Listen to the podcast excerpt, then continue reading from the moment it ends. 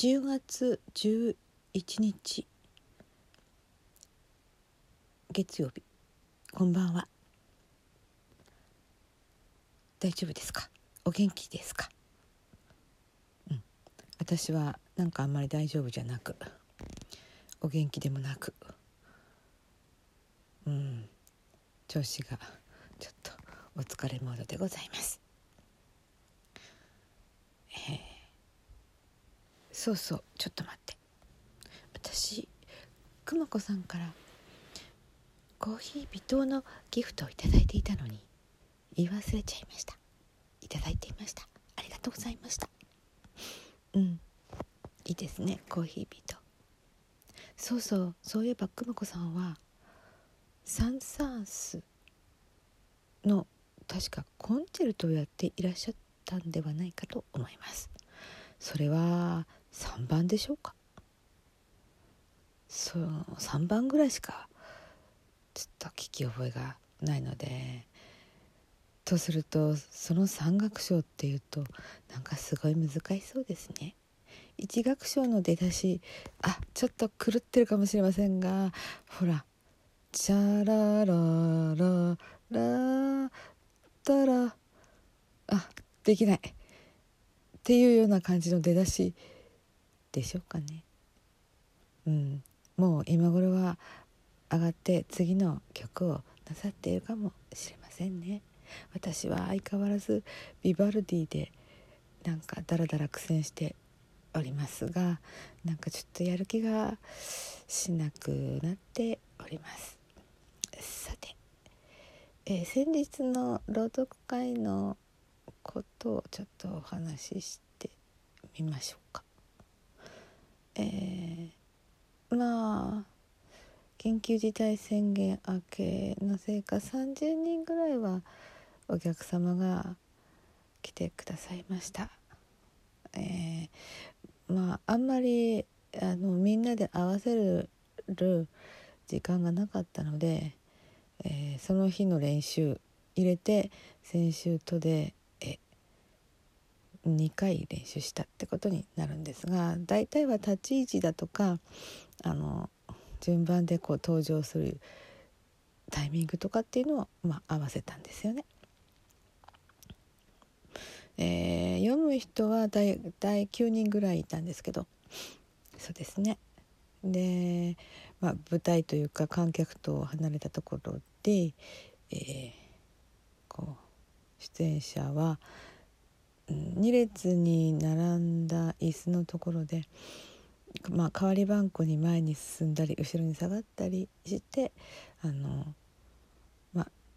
大体朗読とは言いつつドラマリーディングのような形になっているのであの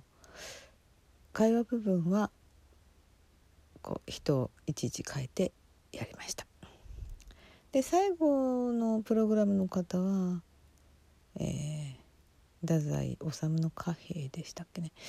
それを一人で、えー18分ぐらいの読み切りでやっていました。私たちはあのまあ私は出番は全然少なかったのでちょっとラッキーだった。ラッキーっていうかあーサークルの方々としては出番が少なくて「パトラさんごめんね」って言ってくださったんですけど私これ初めての出演だったのでいや短い方がいいしいろいろと日程も混んでいたので、うん、でも合間合間にこの短いセリフを私は 練習をしていたんですよね。偉いね。偉いねっていうのかどうなんですかね。まあそれはそれとして、うん、ちょっと拍手などでえーまあ私も初めてのことだったこともあってあのこう自分の出番が終わったら椅子に座って読むんですが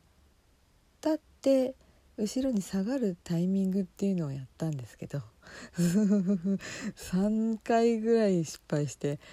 なかなか OK が出なくってっていうのは、うん、あるところで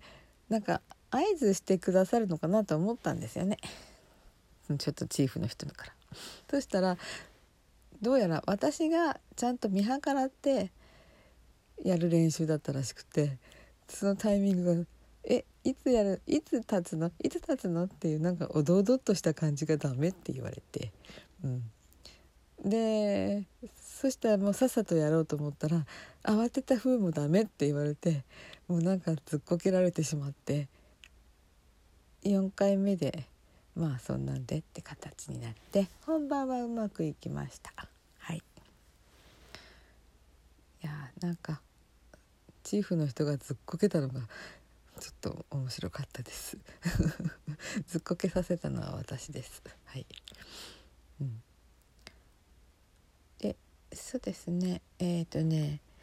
読んだのはね青山美智子さんの「木曜日にはココアを」っていうあの短編。私まだこれを読んでないんですけどもその単行本は読んでないんですけど抜き出したのコピーしたものでやったのでその本自体は読んでいないんですが10作ぐらいあるんでしょうかね。それでそのマーブルカフェっていう喫茶店が舞台になっていてそこに訪れる人々がいろいろとこの全く知り合いとかそういうのではないんだけれども同じ空間に行き来した人々のその生活とかそういう人生とかそういうものを考えさせるっていうような形でそこから4作抜き出してちょっと脚色というのかあの長いところはこうバッサリカットしたみたいな形になったりして出来上がったものを読ませていただきました。なかなか私あんまり読んでなかった実は自分のセリフのところ以外はあんまり読んでなかったんですけどうん後からその全部終わってみてからなかなかいい面白い話だったなと思いました。なので木曜日にはココアを青山美智子さんの作品ですが文庫本にも確かなっているはずです。私なんかねそういえば TSUTAYA でねこれちょっと一回立ち読みした覚えがあるんですよね。是非お読みください。なんていう宣伝をいたしました。で最初に題名が「木曜日にはココアを」僕の好きなその人はココアさんという。本当の名前は知らない。僕が勝手にそう呼んでいるだけだ。僕の勤めているマーブルカフェの窓際隅の席。半年ぐらい前から彼女は一人で来て必ずそこを選んで座る。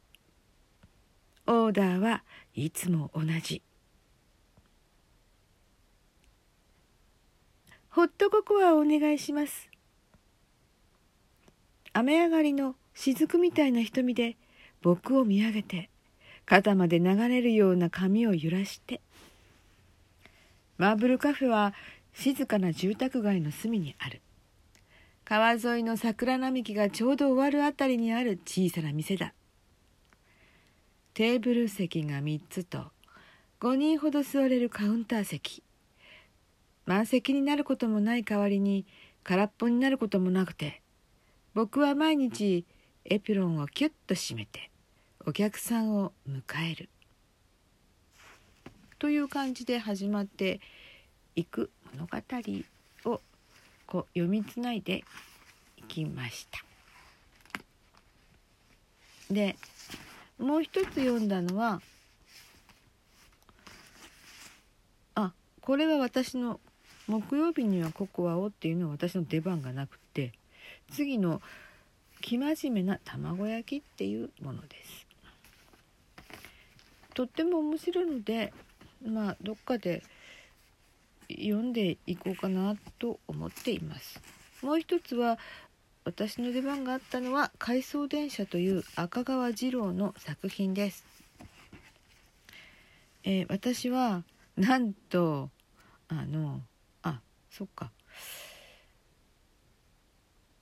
あの15歳の